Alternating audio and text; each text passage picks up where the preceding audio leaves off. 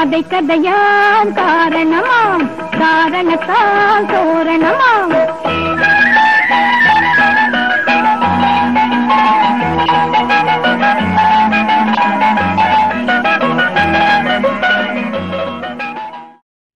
வணக்கம் வணக்கம். இது கதை கதையாம் காரணமாம். தமிழ் சிறுகதைகளுக்கான ஓர் வலையொலி. இக்கதைகளின் கதாசிரியர் திருமதி சரசாசூரி வாசிக்கும் நான் வானதி. வாருங்கள் இந்த வார கதைக்குள் செல்லலாமா?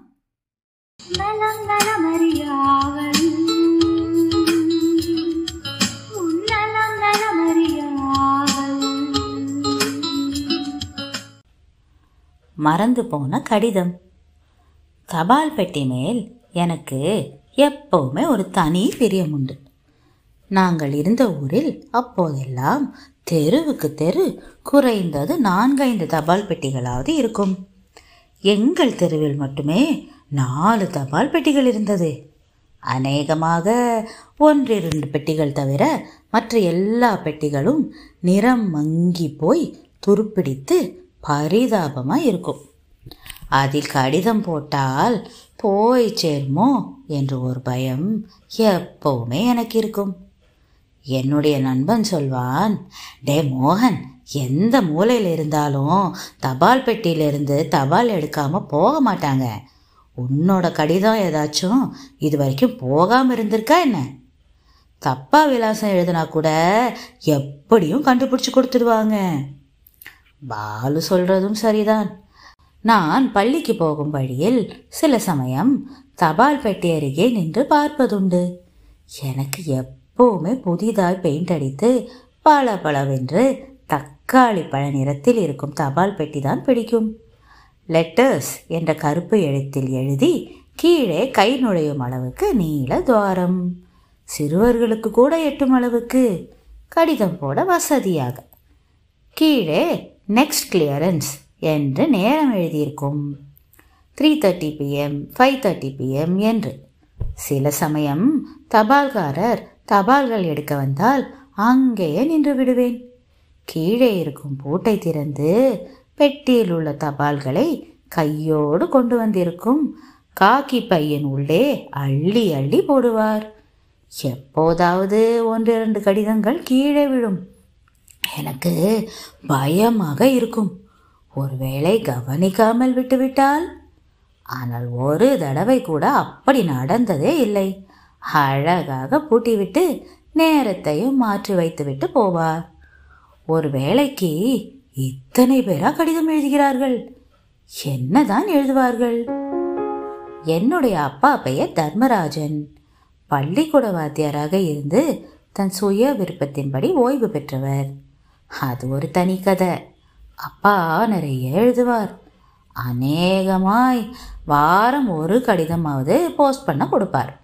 என்னை தவிர வேறு யாரிடமும் கொடுக்க மாட்டார். இந்து நாளிதழில் லெட்டர்ஸ் டு எடிட்டர் கட்டுரைகள் அரசியல் கருத்துக்கள் இப்படி ஏதாவது ஒன்று. ஆங்கிலத்தில் அழகாகவே எழுதுவார். நான் நல்ல புது தபால் பெட்டியை தேடி பிடித்து எப்போது அடுத்த கிளியரன்ஸ் என்று செக் பண்ணி கொண்டு தான் வருவேன். பச்சை பெட்டியில் போட்டுடாதையா அது உள்ளூர் தபாலுக்கு. அப்புறம் லேட்டாக போய் சேரும். சில நாள் அவர் எழுதி கொடுக்கும்போதே லேட்டாகிவிடும். நாளைக்கு போட்டுக்கிடலாம் என்று சொல்லி கொடுப்பார். ஆனால் நான் தபால் ஆஃபீஸுக்கு போய்விடுவேன். பக்கத்தில் தான் போஸ்ட் ஆஃபீஸ் பின் வழியாக போனால் ஆஃபீஸர் எல்லா கடிதங்களுக்கும் சீல் குத்தி கொண்டு இருப்பார். சாதாரணமாக யாரும் அங்கே போகக்கூடாது. ஆனால் எனக்கு அவர் ரொம்ப சிநேகிதம். என்ன தம்பி கொடுத்துட்டு போ. அவர் முத்திரை குத்தும் வரை இடத்தை விட்டு நகர மாட்டேன். என்ன தம்பி சந்தேகமா? என்று சிரிப்பார். இதோ கேன்சல் பண்ணிட்டேன். போதுமா? எனக்கு எட்டு வயசு இருக்கும்போது அம்மாவுக்கு உடம்பு சரியில்லாமல் போனது. என்னுடைய அக்கா ரம்யாவுக்கு பதினாலு வயசு இருக்கும். அம்மாவுக்கு வயிற்றில் டிபி என்றார்கள். ஏற்கனவே முற்றிவிட்டதாம். ஒரு வருஷத்தில் அம்மா காரியம் முடித்து விட்டது அப்பா லட்சத்தில் ஒருத்தர். அம்மா போன பின் வீட்டு வேலைக்கு கூட ஆள் வைத்து கொள்ளவில்லை. அம்மாவுக்கு மேலே எங்களை பார்த்து கொண்டார். வீட்டு வேலையும் பார்த்து கொண்டு பள்ளிக்கூடத்துக்கும் போவது கஷ்டமாக இருந்ததால் தானே ஓய்வு வாங்கி கொண்டார். வீட்டை பெருக்கி துடைக்கும் ஆண்களையே நான் பார்த்ததே இல்லை. எங்களையும் அப்படியே வளர்த்து விட்டார் ரம்யா பள்ளி முடித்தபோது கல்லூரிக்கு அனுப்பவில்லை. வீட்டிலிருந்து கரஸ்பாண்டன்ஸ் கோர்ஸில் படித்தால் போதும் என்று சொல்லிவிட்டார். கொஞ்சம் கொஞ்சமாய் அக்கா சமைக்க கற்றுக்கொண்டு விட்டாள்.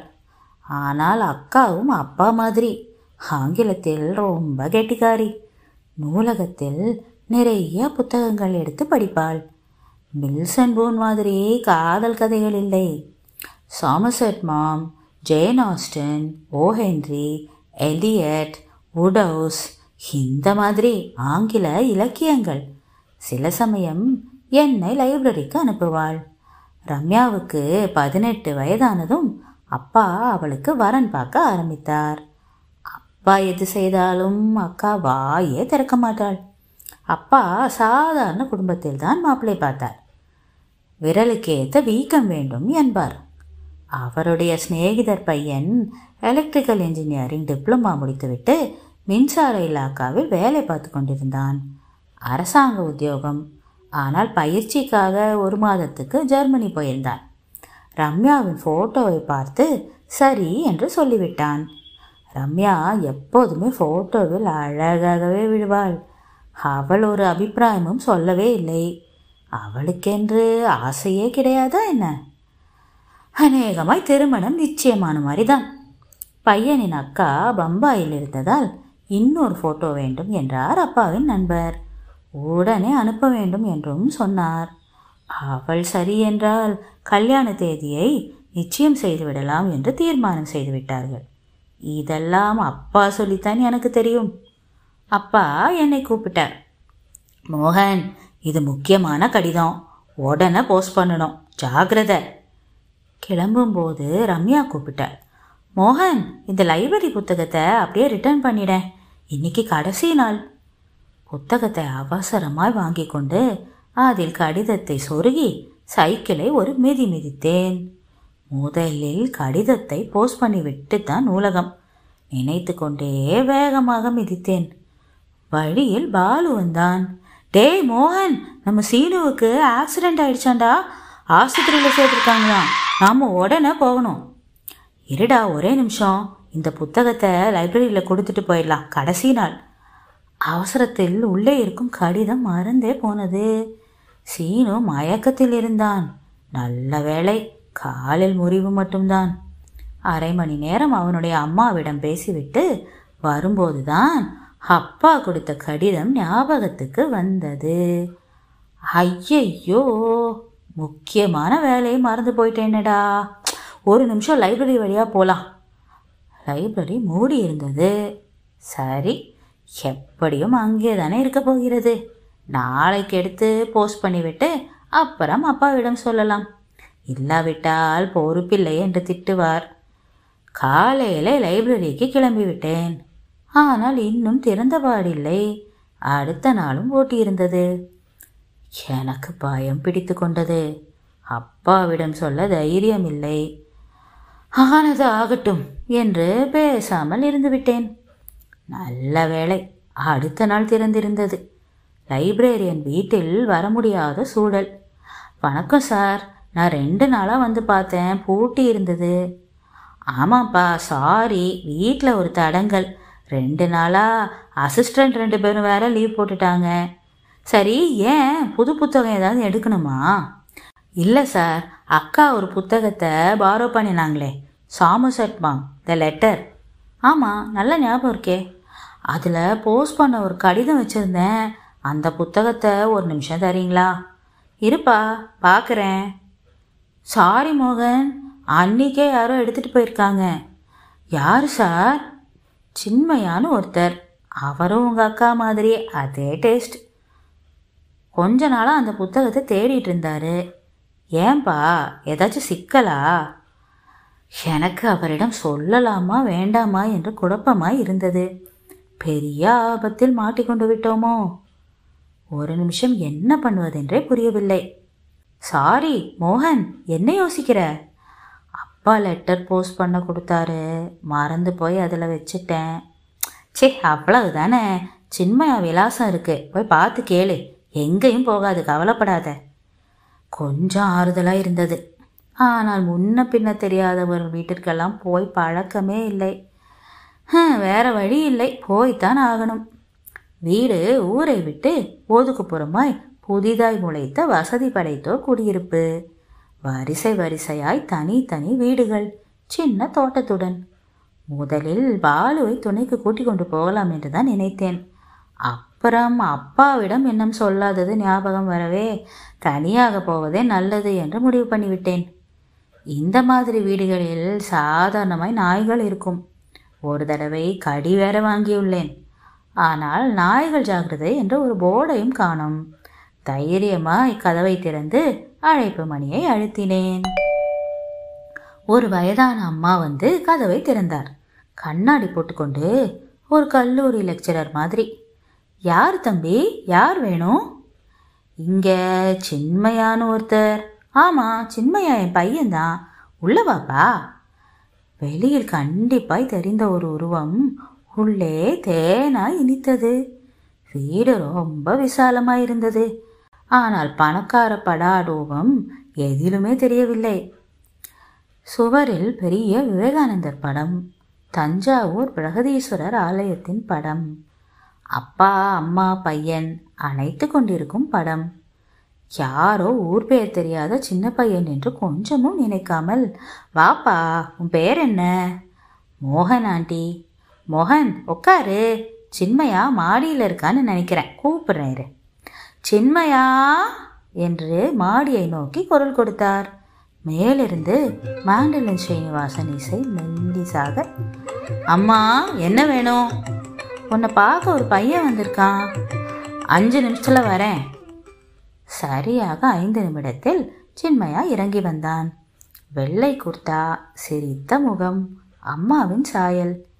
அம்மா யார் இந்த பையன்? பார்த்த ஞாபகம் இல்லையே. குட் மார்னிங் அங்கிள் என் பேர் மோகன். சாரி உங்களை தொந்தரவு பண்ணுறதுக்கு மன்னிக்கணும். அதெல்லாம் ஒன்றும் பரவாயில்ல. நீ முதல்ல உட்காரு. அங்கிள் நீங்கள் சுடர் லைப்ரரி மெம்பர் தானே? ஆமாம் மோகன் சொல்லு.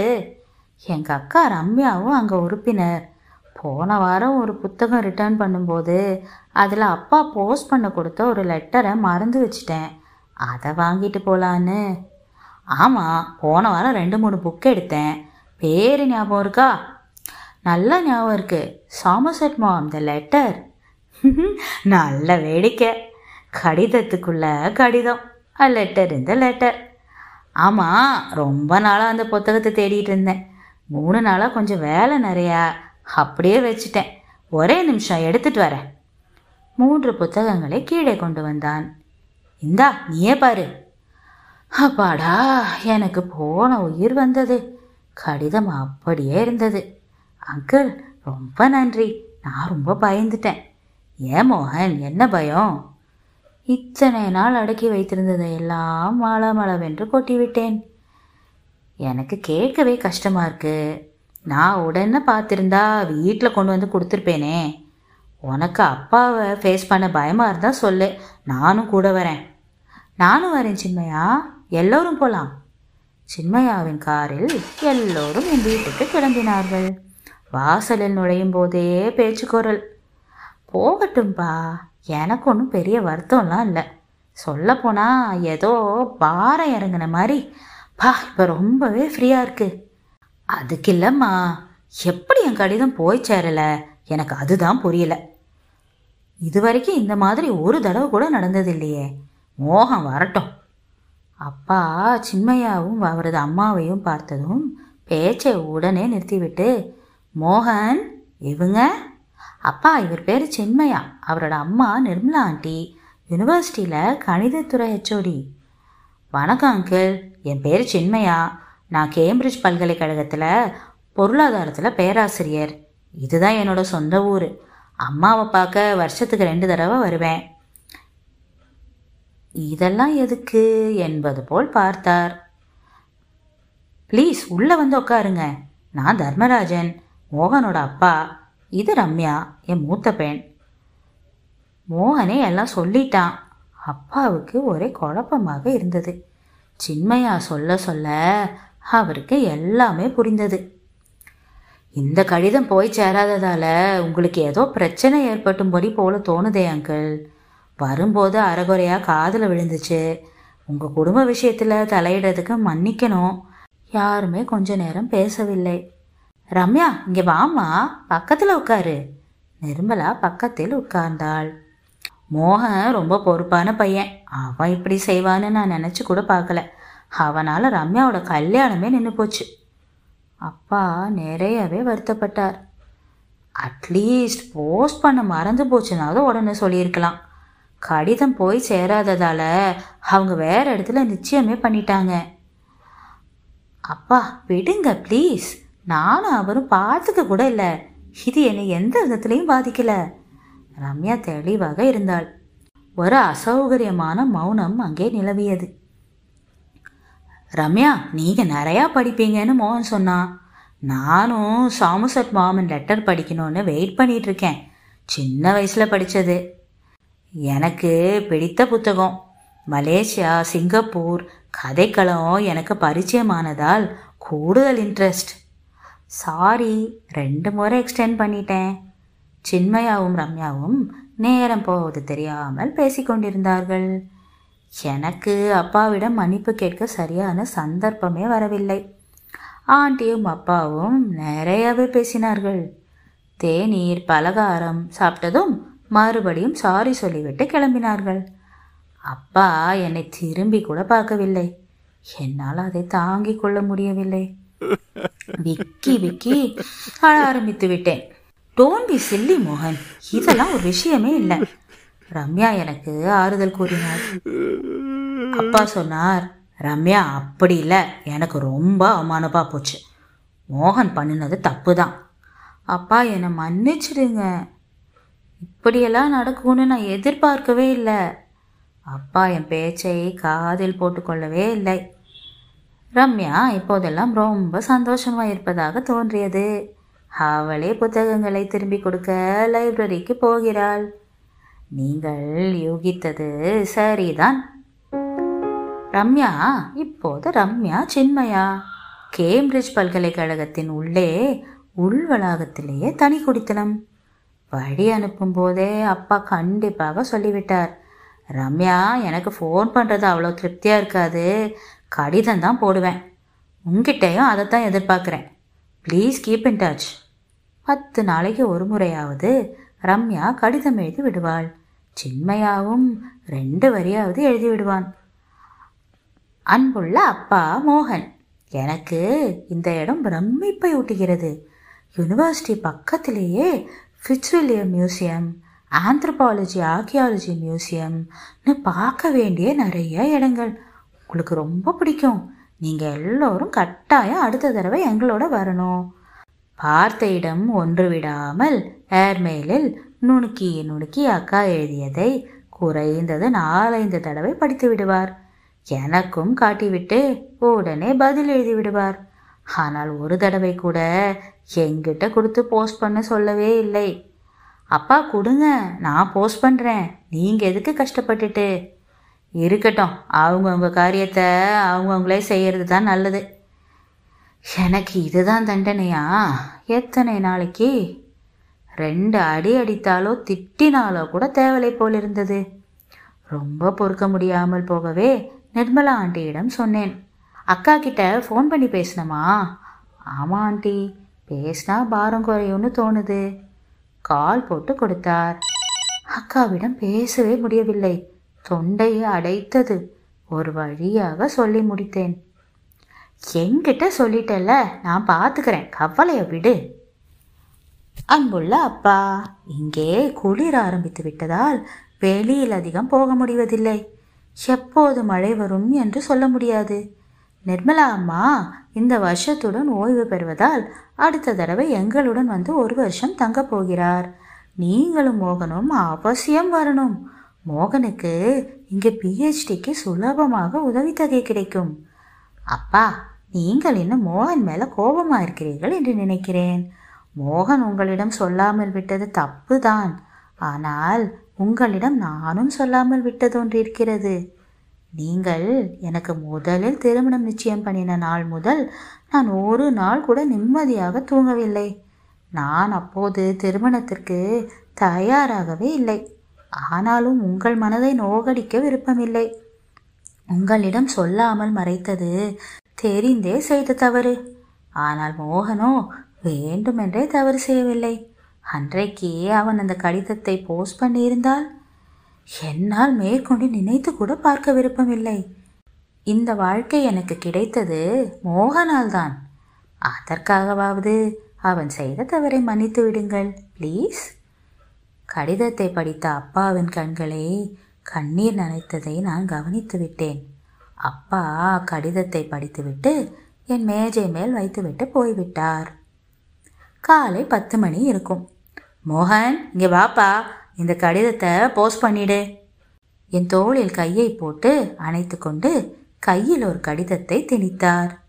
ராத்திரி தூங்காமல் பதில் எழுதினதாலோ அல்லது அழுததாலோ தெரியவில்லை. அவர் கண்கள் சிவந்திருந்தது. சிவப்பு நிற தபால் பெட்டி என் கண் முன்னால் வந்து போனது. கதை கேட்டீர்களே பிடித்திருந்ததா? பிடித்திருந்தால் லைக் செய்யுங்கள் ஷேர் செய்யுங்கள் ஃபாலோ செய்யுங்கள் சப்ஸ்கிரைப் செய்யுங்கள். இல்லை எங்களுக்கு ஒரு மெசேஜ் அனுப்புங்கள். அடுத்த வாரம் சந்திக்கும் வரை வணக்கம் கூறி விடைபெறுவது வானதி.